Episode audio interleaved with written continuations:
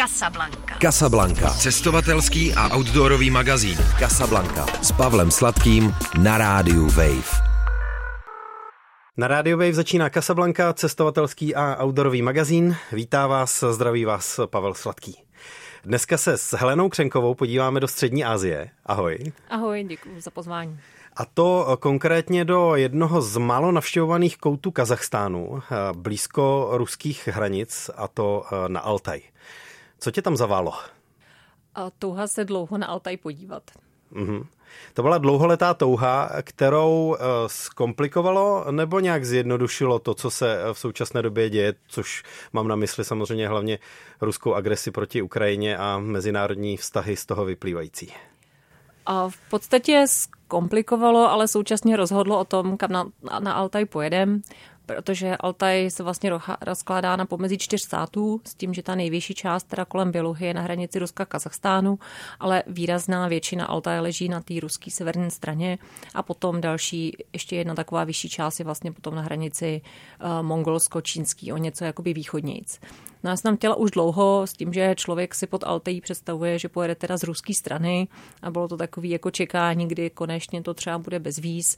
No a potom se situace vyvinula tak, jak se vyvinula, vzhledem tomu, že s Kazachstánem už byla velmi dobrá zkušenost před pár lety, tak vyhrála kazachská strana.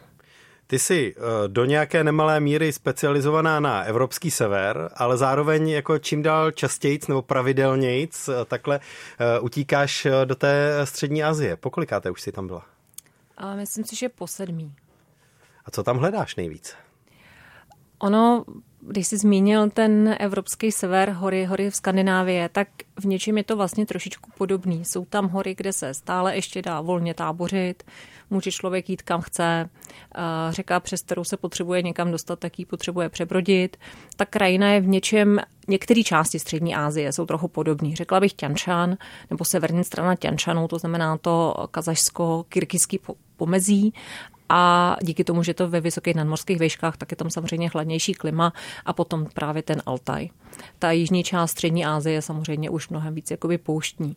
Ale takový to dobrodružství, koně, uh, orientálno, ale jiný než v tom arabském světě. Tím, jak tam prostě proběhla ta ruská kultura, tak je to pro nás jednak mnohem pochopitelnější prostředí, jednak je to komunikačně mnohem jednodušší, protože i s nějakou úplně minimální znalostí ruštiny se tam dá domluvit. Uh, je tam levno, jsou tam nádherné hory a jsou to vlastně to oblast, víceméně nejvyšší hor světa, že jo, jakoby, nebo její nejsevernější okraj, vlastně nejvyšší hora Kazachstánu, Hantengri je nejsevernější sedmitisícovka světa a sovětský svaz jich měl pět těch sedmitisícovek a ty jsou všechny ve střední Asii. Ta střední Asie je jako skutečně takový jako průsečík různých kultur. Hodně z těch zemí je muslimských, nebo skoro všechny z těch, které se asi považují za střední Asii, mm-hmm. tu postsovětskou v tom uším slova smyslu minimálně. Zároveň to byly státy Sovětského svazu a je tam spousta těchto specifik. A to tě baví? Jo, to mě baví a baví mě opravdu to prolínání toho islámu s tou vlastně pravoslavnou kulturou, prolínání těch kultur a i třeba to oblečení, takový ty místní já nevím, jestli říct babušky, to, to zní možná trošku handlivě, ale prostě takový ty babči s těma zlatýma zubama, šátkem na kolkoznici, tak, tak nějak té kultuře prostě patří koně. Taková jako svoboda dobrodružního cestování, která tam stále ještě je možná. Současně to tam není přelidněný, jako třeba Nepál, není tam potřeba mít nějakýho průvodce, je tam relativně levno a politicky bezpečno, víceméně. Ty si dokonce eh, napsala něco v tom smyslu, že tady se za, eh, dají zažít ještě velmi nevšední věci. Takže, jo, takže to je to, o čem si budeme dneska povídat. A i kulturně je to prostředí jakoby zajímavý, že tam prostě je v některých částech vidět i, i nějaká zajímavá kultura. Není to jenom prostě jet jakoby do hor, ale tam je spousta vlastně památek díky hedvábné stezce. Jaká je ta doprava? Eh, ta z celé akce z výletu eh, na kazašský eh, Altaj zabrala jako podstatnou část plánování, příprav, ale možná i času stráveného. A financí. A financí, jasně. Podstatě do Střední Asie eh, bylo možné lítat ještě dodávána dvěma cestama, to znamená buď přes Moskvu nebo přes Istanbul. Teď je už jednoznačně možná jenom cesta jedna. Ty lety šly poměrně nahoru, takže vlastně to je naprosto dominantní položka, je dostat se tam. Mhm. A, a právě důvod, proč jako se jezdilo na tu ruskou stranu Altaje, kromě toho, že je větší a víceméně známější, protože ta kazajská je víceméně jedno údolí, tak byl ten, že z Moskvy se dalo letět do eh, Gorno-Altajska nebo Barnaulu a o tamtud už je to pod hory relativně blízko. To znamená, že to bylo na dva lety. A v Kazachstánu mezinárodní lety jsou pouze do Almaty a do Astany a z každého z těch měst vlastně je to takový trouhelník. Ta Bělucha je úplně nejsevernější, nejseverovýchodnější cíp Kazachstánu, no a Almaty je zhruba nějakých 12 kilometrů na jih a Astana na západ takže vlastně jinak než třetím přeletem nebo cestou vlakem. Prostě se tam těch posledních víc než tisíc kilometrů nedá překonat. Takže jak to probíhalo teda konkrétně? A zvolili jsme kombinaci, na cestě tam letadlo a na cestě zpátky vlak.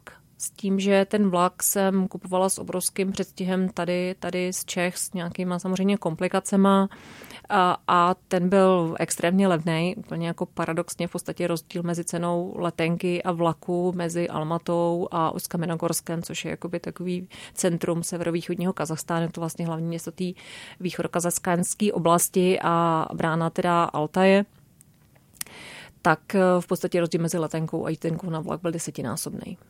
Mm-hmm. Jakože v podstatě nějakých 110 euro letenka a zhruba 11 euro lehátkou nebo ta nejnižší třída jakoby plackartnou a tím vlakem to bylo 28 hodin. Takže jsme udělali takovouhle kombinaci a v podstatě jsem kupovala ten vlak na zpátek, aby jsme měli nějakou jistotu, že se dostaneme s tím, že kdyby jsme potřebovali to nějak změnit, tak prostě letenka pravděpodobně bude, ale vlak nebude. Vlak by nebyl, jo? Vlak by nebyl, no. My jsme se potom tam odstli vlastně v tom městě zpátky jako o dva dny dřív, než se původně to mělo stát. Takže jsme se okamžitě šli jako zeptat. Zjistili jsme, že v pokladně nám paní vlastně vidí přesně to samé, co my vidíme v mobilní aplikaci. A ta nám vlastně ukazovala, že jsou vyprodané zdenky na příští asi tři týdny úplně jako beznadějně. Vlak byl do posledního místa, jezdí jednou za 24 hodin a prostě ta cena to bylo asi 260 korun. Takže to je úplně tak jako směšně levný, že je logický, že ty lidi eh, jezdí tím vlakem. A jaká je teda vlaková cesta po Kyrgyzstánu, po Kazachstánu, omlouvám se? Eh, no, eh, v Kazachstánu jsou některé tratě, jakoby, eh, nebo ty elektrifikované, na těch elektrifikovaných tratích jezdí už dneska ty rychlovlaky. Jela jsem rychlovlakem v Uzbekistánu, tam jsou to španělský talga a myslím si, že ty samý jsou právě koupili i Kazaši. Ale to je spojení třeba mezi Almaty a Astanou, tak tam je rychlotrať. Ale mezi Uskamenogorském a Almatou je trať neelektrifikovaná, takže tam jezdí v podstatě ještě staré ty staré sovětské soupravy s tím, že některé vozy samozřejmě vyměnili a my jsme zrovna chytli nějaký super obstarožní vůz, který byl v takovém už jako hodně zanedbaném, zanedbaném stavu. Mohli jsme mít o 150 korun jakoby dražší, dražší kupéčko, což nebyl důvod si nekoupit, spíš jsme si koupili tu plackartnu, jako, že tam je taková ta větší sociální interakce. Jo? Nebylo zážitek. To, no, zážitek, prostě, jo? zážitek. Nebyla tam klimatizace, a protože tam u nás bylo zrovna ještě nějaký jako rozbitý okno, tak nám potom druhý den vlastně dopoledne průvočí eh, poslal nás do vedlejšího vagu, do toho kupéčka že se tam jako uvolnilo místo, někdo, někdo vystoupil. Ale eh, pro mě bylo tím jako snem z té železniční cesty zažít to, kvůli čemu jezdili lidi na Sibiř, eh, transsibirskou magistrálu, takový ty nákupy z vlaku, jak vlak zastaví v nějaký stanici na půl hodiny a tam obíhají ty babušky s těma košíkama, tak tohle jsem vždycky chtěla zažít, ale přišlo mi jednak, že aby to stálo týden času v Rusku a jednak to vlastně v tom Rusku je docela drahý a teď se tam určitě nebude dát jet nějakou dobu, tak eh, tohle byla taková velice zajímavá alternativa, kdy to vlastně šlo, jak se říká, sfouknout za uh, vlastně no, těch 28 hodin za dostává malý náklady. A ona vlastně tahle jakoby od větev jsem k tomu četla, že to je vlastně jakoby odbočka té transsibirské magistrále, že to vlastně propojka mezi tou transsibirskou magistrálou a, a vlastně střední Ázií takže tam je jako byl, sice tam je, myslím, že tam byla jednokolejka a projede tam vlastně jenom jeden osobní vlak tam a zpátky, takhle to lehátko, ale kříží se obrovský množství nákladů. Jako pro náklad to velmi důležitá trať. No a koupila jsi teda něco z okýnka vlaku nebo někde na peronu? Uh, Nakonec. Jo, uh, kupovali jsme nějaký morožnoje, i tam třeba otevřou, otevřou jako takový maličkatý vesnický magazín vlastně přesně na čas toho příjezdu toho vlaku a jo, něco jsme, něco jsme zakoupili. A nejvíc nás fascinovalo, když jsme večer nalezli do toho vlaku, tak vlak se rozjel a všichni vybalili ty svoje zásoby jídla. Takový prostě ty baby, uh, to byly hromady jak na týden. Prostě pro ně to opravdu jako je do určitý míry taková jako rodinná společenská uh, událost, takhle ten výlet. Musí si z té cesty udělat člověk trochu cíl, když má jet někam 28 hodin. Takže si pozorovala, co eh, místní rodiny takhle mají, jo, jestli jsou to řízky jako v Česku, eh, nebo něco lepšího. Jo, jo, určitě toto řízky byly taky.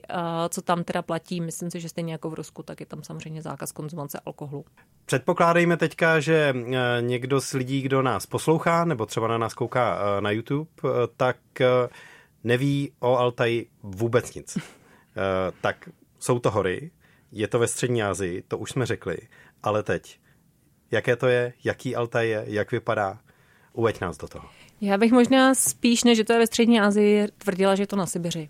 Mm-hmm. Protože tahle ta úplně maličkatá nejseverovýchodnější část Kazachstánu, klimaticky, nevím jestli geologicky a geomorfologicky, nechci tady hrát na odborníka, ale prostě už, už jako svým charakterem je Sibiř. Je to úplně strašně malinkatý kousíček, ono tam v podstatě u toho u Skamenogorska už to přechází v ty klasické stepy, ale ten uh, severovýchodní cíp je prostě chladný, uh, srážkově velice bohatý, uh, klidně se tam může stát, že tam začne i ve dvou tisících uprostřed léta sněžit, uh, je tam nádherně zeleno.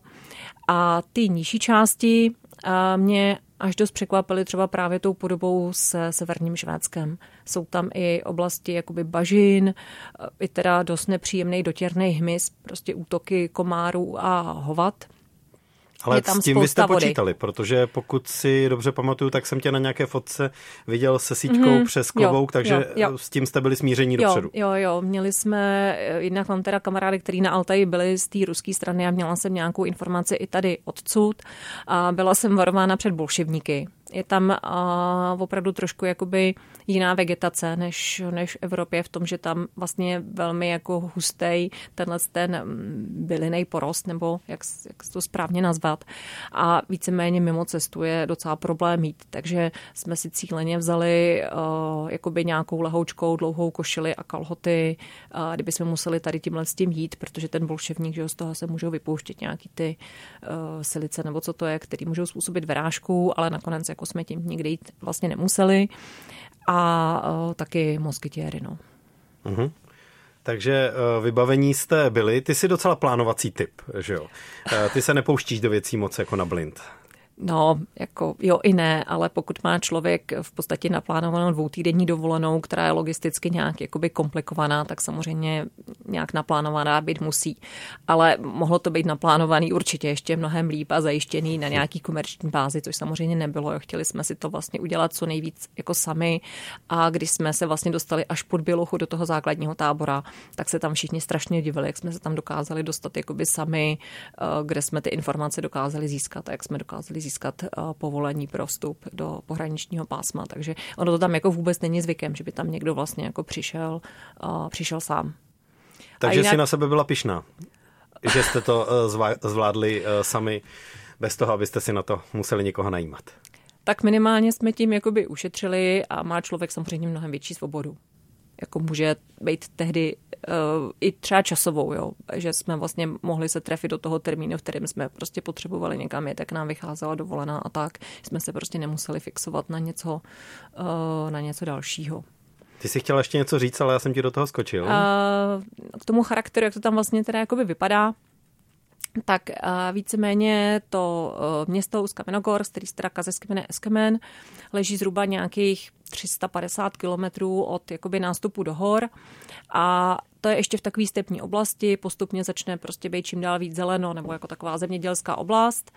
A v podstatě dojet se dá do vesničky, která jestli byla 17 metrů, to už se nepamatuju, každopádně jmenuje se Berel, leží na břehu Bílého Berelu, což je řeka.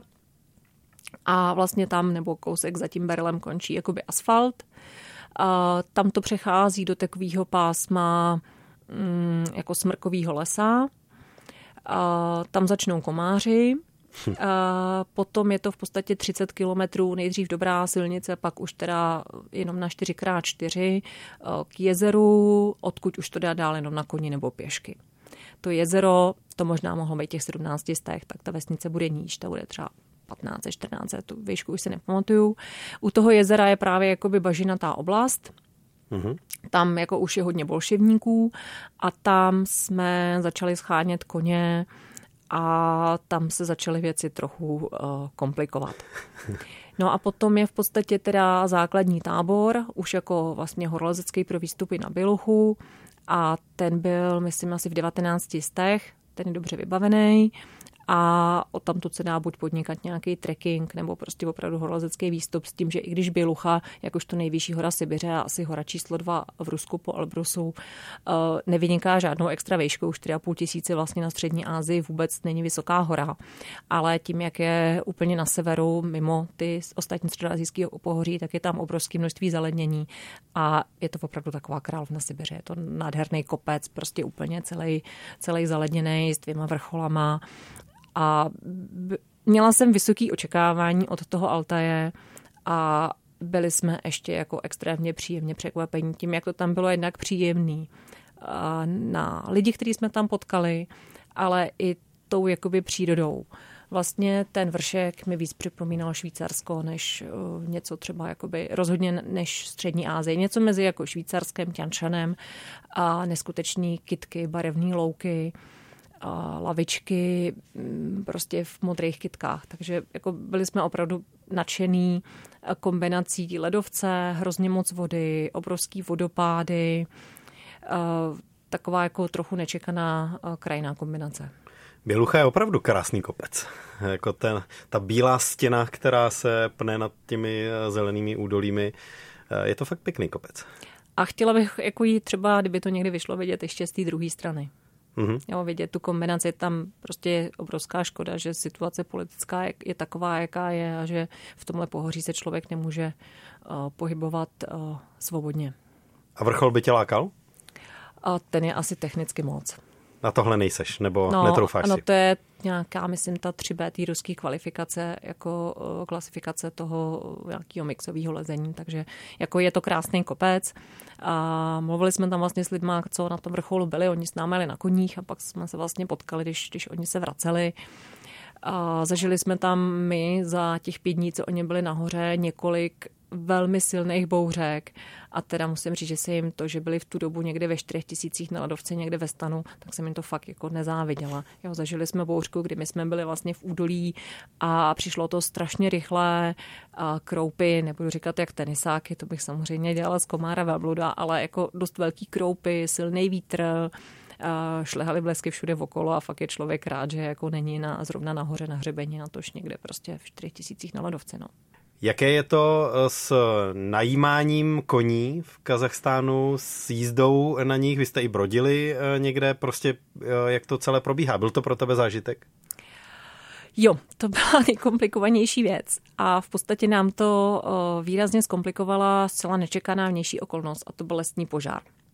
Mm-hmm. Když my jsme se dostali uh, pěšky vlastně k tomu hornímu jezeru, odkud uh, se dál chodí na koni uh, a měli jsme takovou nejasnou představu, že dál je lepší pokračovat na koni než pěšky kvůli blátu. Ale jako to je taková informace, že člověk neví, co přesně si představit. Každopádně, když jsme došli na místo, tak na kopci vlastně nad tím jezerem byl obrovský lesní požár. Bylo to asi relativně čerstvý, to muselo být prostě první den, co tam propuklo. Byly obrovský vedra letos na začátku léta. Takže to zřejmě bylo jako opravdu samovolný zahoření. A v podstatě tam postupně začaly dorážet různé jakoby záchranné složky k likvidaci toho požáru. Takže se tam dostavila armáda, převezli tam vojáky, teď to bylo vlastně všechno opravdu v extrémně horském terénu, takže se tam dalo dostat jenom autem nějakým 4x4. Uh, přiletěl tam vrtulník. Teď zase... Nebála se, že tam vaše cesta končí? Jakmile no, se tam začne objevovat armáda, začínají se uh, řešit ty bezpečnostní věci, tak prostě turisti pryč, cizinci pryč a konec? Uh, Báli jsme se toho jako úplně maličko, protože tam byl takový velmi, řekla bych, eh, méně eh, extrémní přístup, než je v těchto věcech jakoby v Evropě. Jo. Vyzrlenější. Prostě, no, no, asi by to tak šlo jako říct. Prostě vojáci v pohodě, nějaký hasiči tam byli, přiletěl tam vrtulník, ale každopádně strážci parku nebo ty lidi, kteří se nějak pohybují kolem toho parku a jsou z té vesnice, tam člověku nebylo přesně jasný, jaký jsou mají jako vlastnický vztahy a kdo je čí zaměstnanec a kdo dělá co na jaký kšef s těma koňma, tak v podstatě většina těchto těch lidí i na těch koních byla povolena na ten požár a nasedali na koně s takovými baťuškama na vodu a vojáky tam přehazoval na ten kopec vrtulník, takže tam nastup, on se tam jako točil a nastupovali vojáci a vlastně ten požár se za tu dobu, co my jsme tam byli, vlastně nepodařil dostat pod kontrolu. Jo, za těch vlastně, co jsme čekali na toho koně. Takže jeden den na nás kuň nevyšel, v podstatě to vypadalo, že všichni koně půjdou na požár, tak jsme čekali další den a pak už samozřejmě se nám začal jakoby krátit čas, že jsme to měli napočítaný na nějaký počet dní a v podstatě z té vesnice úplně ze spoda do basecampu je to 70 km, když to člověk veme. Takže kdybychom to museli dvakrát tam a zpátky, tak je to 140 a to je vlastně náš čas, jako to byl náš čas na celou tu dobu, že jsme potřebovali si nějak pomoct. A zároveň jsme věděli, že tam problém s tím blátem. No a pak jsme měli obrovský štěstí, že tím, že jsme byli jenom dva a některé ty jiné skupiny, které chtěli získat koně, tak jich bylo třeba osm, takže oni to vzdali a prostě na nás vyšli dva koně, protože tam měla skupina horolezecká do Basecampu a prostě byly dva volní koně. Takže na nás koně vyšli. Mm-hmm. No a e, samotná ta akce s koňmi potom už, e, to bylo něčím zajímavé pro tebe? A jo, určitě, na to jsem se hrozně těšila. Prostě Altaj pro mě byl spojený s tím, že to bude eh, koňská dovolená. A bylo to teda opravdu náročný den, protože ten úsek, co se jede na koni, tak je 40 kilometrů, jede se to za den. A ten kůň extrémně teda pomůže, protože pěšky by to bylo na dva až tři dny. A v podstatě kousíček za tím místem, kde jsme na toho koně přesedali, tak vlastně hlavní důvod, proč člověk potřebuje toho koně, je právě teda to bláto, a to bláto tam je vlastně, protože tam existuje stará cesta, která se tady téhle bažině, což je v podstatě přítok do toho jezera, vyhýbá. Akorát, že projde pár kilometrů, jasně tak za takovým malinkým kopečkem po ruské straně. No mhm. a dneska se tam tudy nedá projít. Takže tam je vojenská posádka, tam nám kontrolovali povolení pro vstup do pohraničního pásma a vlastně těsně za tady tím letím hraničním domkem jsme šli přímo podle hranice a e, ten úsek s tím blátem byl takový, že kůň v podstatě do toho bahna zajel po břicho. Oh. A bylo to široký třeba 50-100 metrů.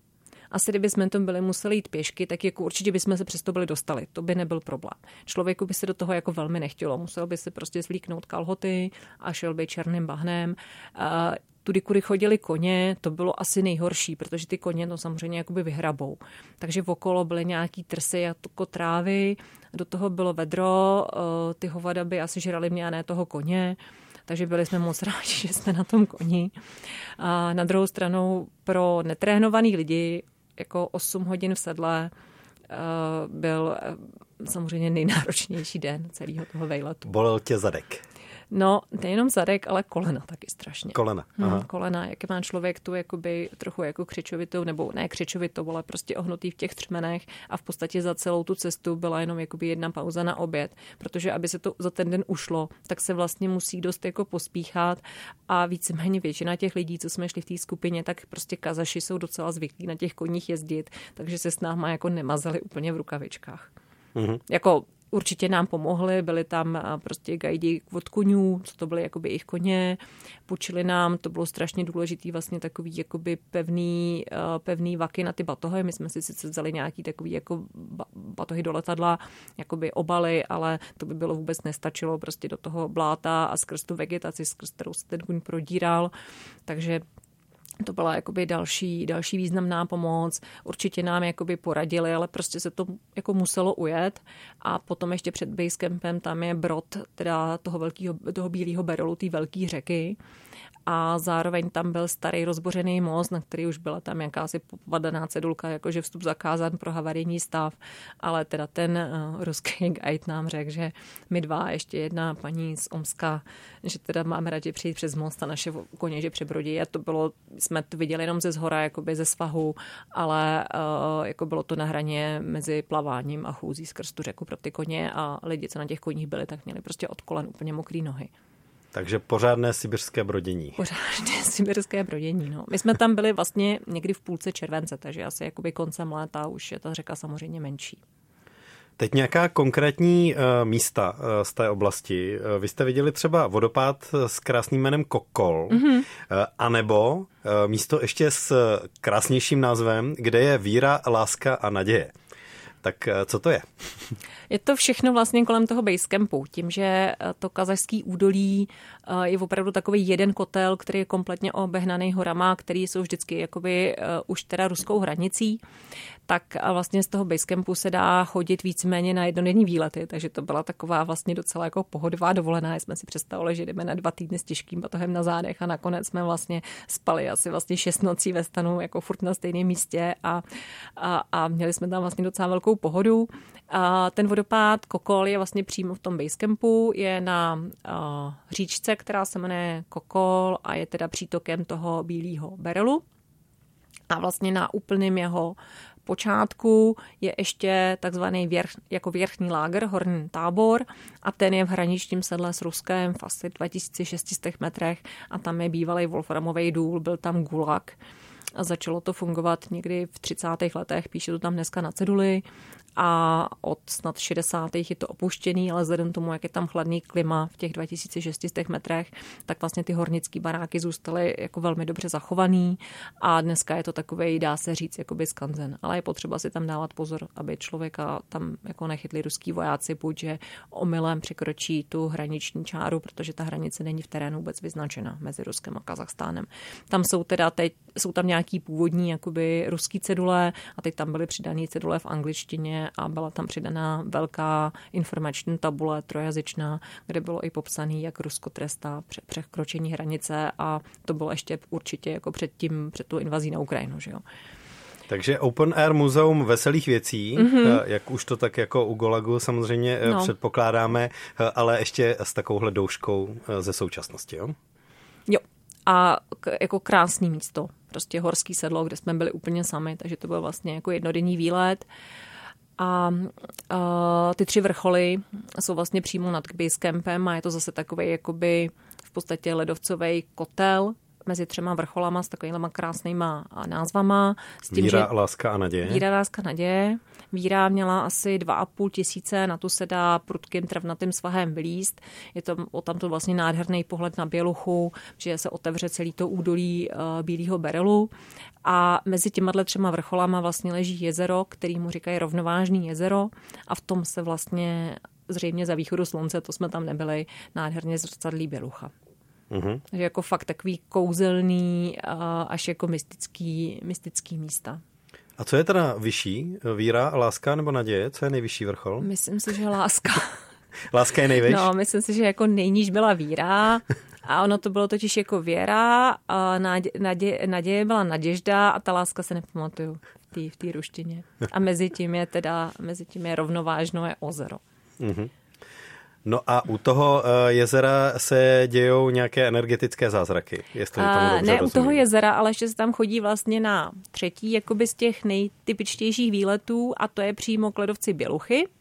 Mm-hmm. A u vlastně u úpatí toho ledovce Běluchy je nějaký kámen obrovský, je to takový prostě veliký balvan, na který, na který kolik může mít třeba v průměru pět metrů.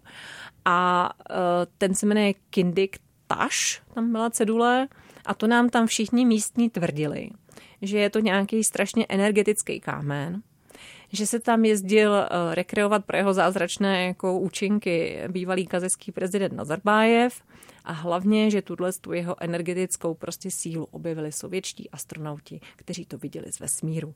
Tak jsme se tomu jako pochytávali, ale slyšeli jsme to mnohokrát, pak jsem se to snažila nějak jako najít na internetu. Podařilo se mi najít, že tam teda ten astronaut, o kterém mluvili, jako že opravdu teda tohle jméno existuje, že tam pak jako opravdu jezdil, ale teda o sloupci energie se mi nic jako najít nepovedlo, ale zase jako moje schopnost hledat v ruštině takovouhle věc není tak úplně jako velká.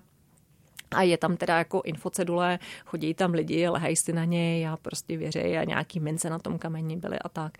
Ale hlavně to okolí toho místa je opravdu jako nádherný a e, nějaký geologický jevy tam určitě budou, protože na cestě k tomuhle jezeru se právě přebrodí ten, ten e, kokol, A pak tam je ještě teplý jezero, který není nějak jako super teplý, ale proti těm ostatním ledovcovým, kdy Jako, má že voda... do něj vtéká nějaký termální pramen, jo? Nevtéká tam právě termální ra- pramen, ale je tam nějaký, radono, nějaký radonový zdroj.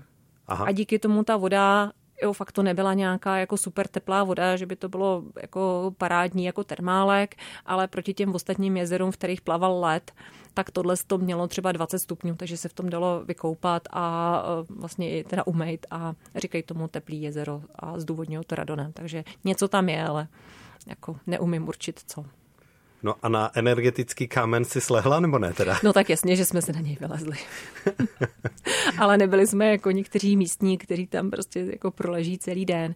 A působilo to na mě tak, že se tam prostě potkávají Uh, vlastně takový jako trošku ty šamanský, jak se říká, že na Sibiři tyhle ty, prostě trochu tyhle ty víry je. Uh, potom je tam to ruský pravoslavný prostředí a to kazajský velmi, velmi mírně islámský, tak tak tady taková, si to nějaká, všichni. taková nějaká prostě verze šamanismu ještě nakombinovaná tím správným sovětským způsobem s tím, že to jako viděli astronauti z orbitu, z sloupec energie, tak člověk tomu jako může přik... Ale tak možná by mohlo být zajímavý tam třeba s nějakým odborníkem přes geologii, nějakýma měřákama přijít a zjistit, co v tom kameni opravdu je nebo není.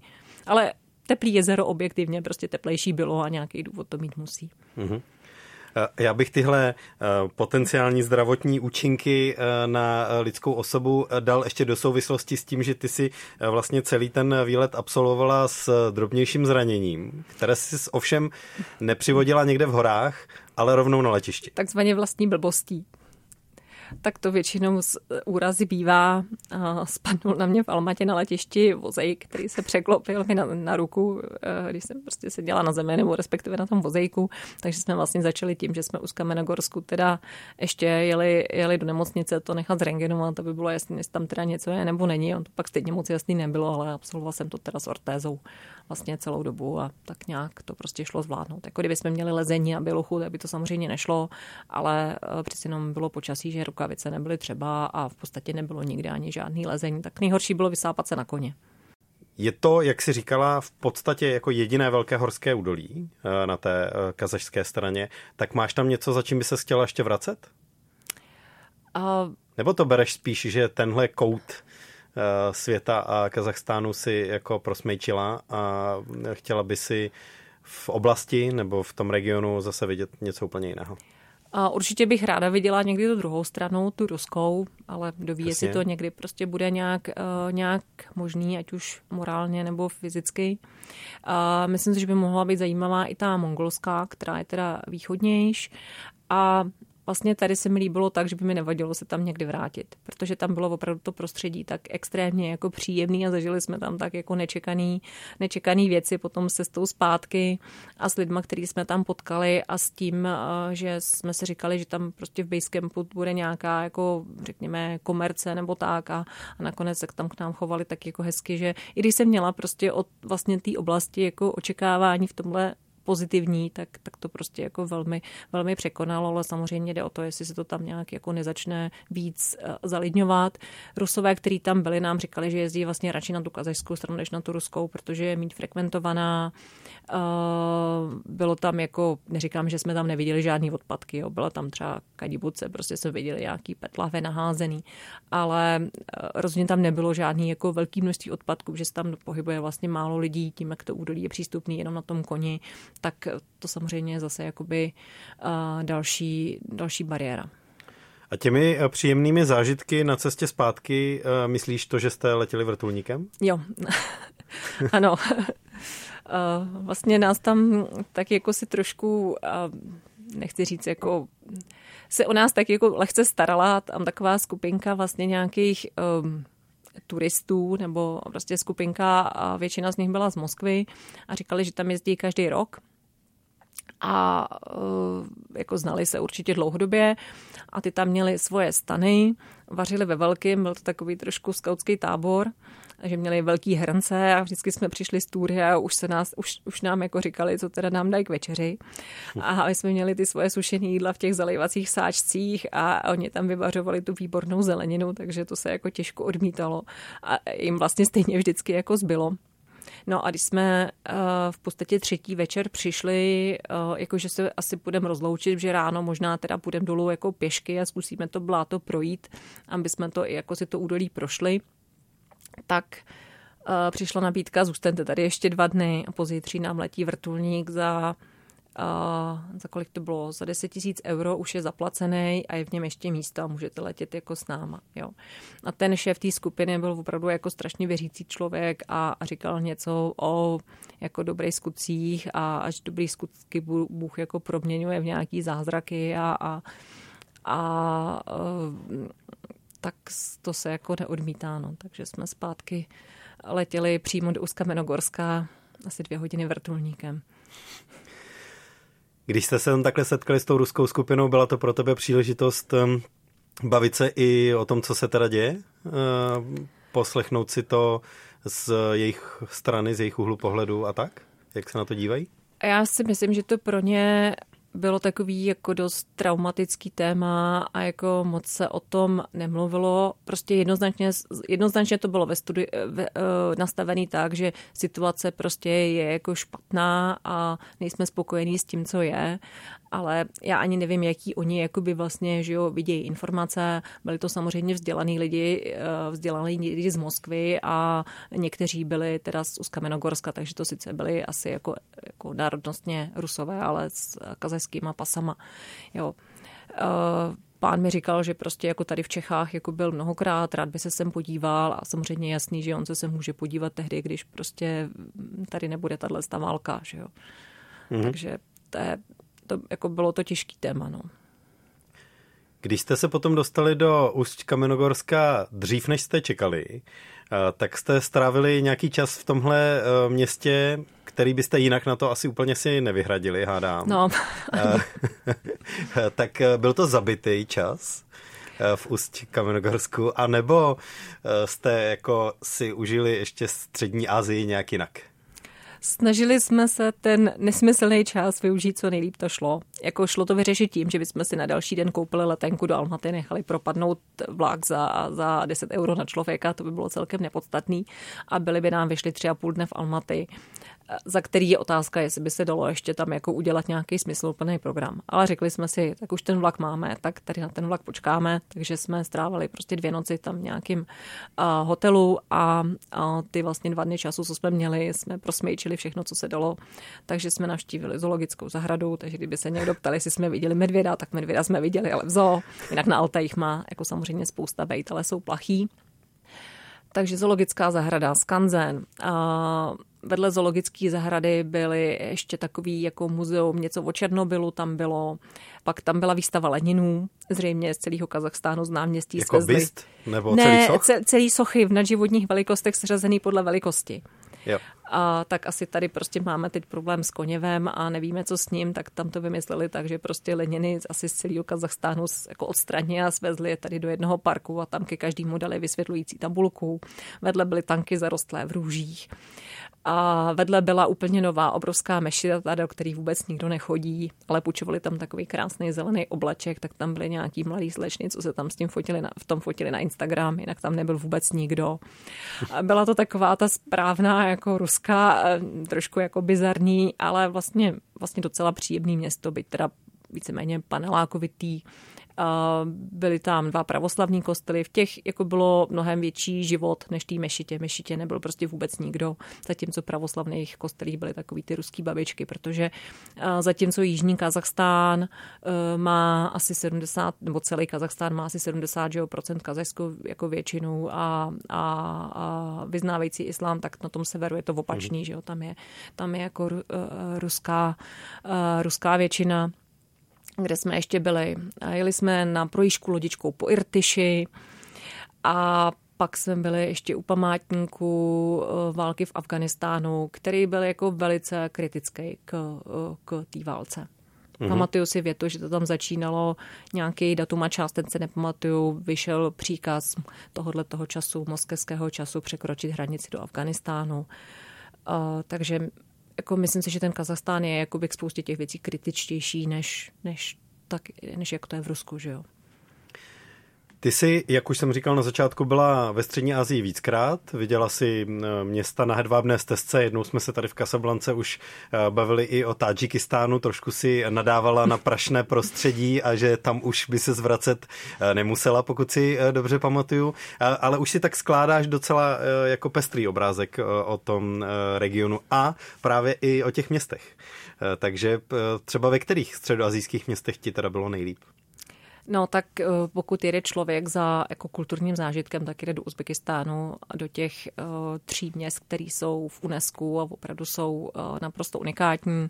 Samarkand, Chiva a Buchara ale byli jsme i v západním Uzbekistánu se se podívat na Aralský jezero, byli jsme se podívat eh, v městečku Nukus, který je hlavním městem vlastně jakoby autonomní oblasti Karapalakastán, kde je strašně zajímavá galerie, která je velmi, velmi málo známá.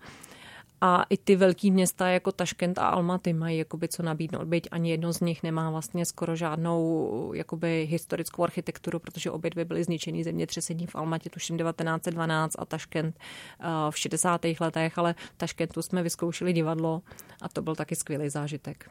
Chtěla jsem zažít jednou Na co takovou jste zašli? tu No ono se to rozhodlo tím, jako co Jasně. budou hrát ten den, kdy tam jsme a měli jsme štěstí, že se vůbec jakoby hrálo, protože nehráli každý den, ale je tam uh, prostě standardní jakoby opera, takže jako Balšoj teatr. V podstatě je to jediná historická budova, která tam přežila. Zajímavá byla už ta architektura, protože je to prostě klasický operní house, jak jakoby známe z Evropy nebo z Ruska, ale uh, ten vlastně ta výzdoba je v takovém tom islámsko-geometrickém stylu částečně. A vyšlo to úplně skvěle, protože ten ten bylo nějaký taneční představení. A byly to vlastně uzbecký ty národní tance v první mm-hmm. půlce a v druhé půlce to byly evropský tance, takže jsem poprvé v divadle viděla flamengo, židovský tance a potom nějaký turecký. A, a vlastně celé představení bylo zcela bezmluvení, takže vůbec nevadilo, že neumíme ani uzbecky a i ruština je velmi omezená. A i ten dress code byl poměrně, jako řekla bych, volnější, než je v Evropě, takže naše poněkud pomuchlané oblečení, které jsme vezli celou dobu, sice k tomu účelu, ale už teda jako 14 batohu, tak to nebyl problém. Vstupenky v podstatě za přepoštu asi 100 korun. Tak díky moc za všechny zážitky, které si tentokrát do Casablanky přinesla, ať už teda z měst nebo hlavně eh, z hor, eh, ale eh, ten celý mix dohromady je na tom právě to, co mě bavilo. Díky. Děkuji za pozvání. Měj se dobře. Vydejte se někdy do těchto končin. Ahoj. Ahoj. Z Casablanky se loučí i Pavel Sladký. Já se s váma budu těšit zase brzo naslyšenou u nové nadcházející epizody. Ahoj. Casablanca. Casablanca. Cestovatelský a outdoorový magazín. V džungli, v poušti, uprostřed oceánu. Poslouchej Casablanku jako podcast. Kdykoliv a kdekoliv. Více na wave.cz lomeno podcasty.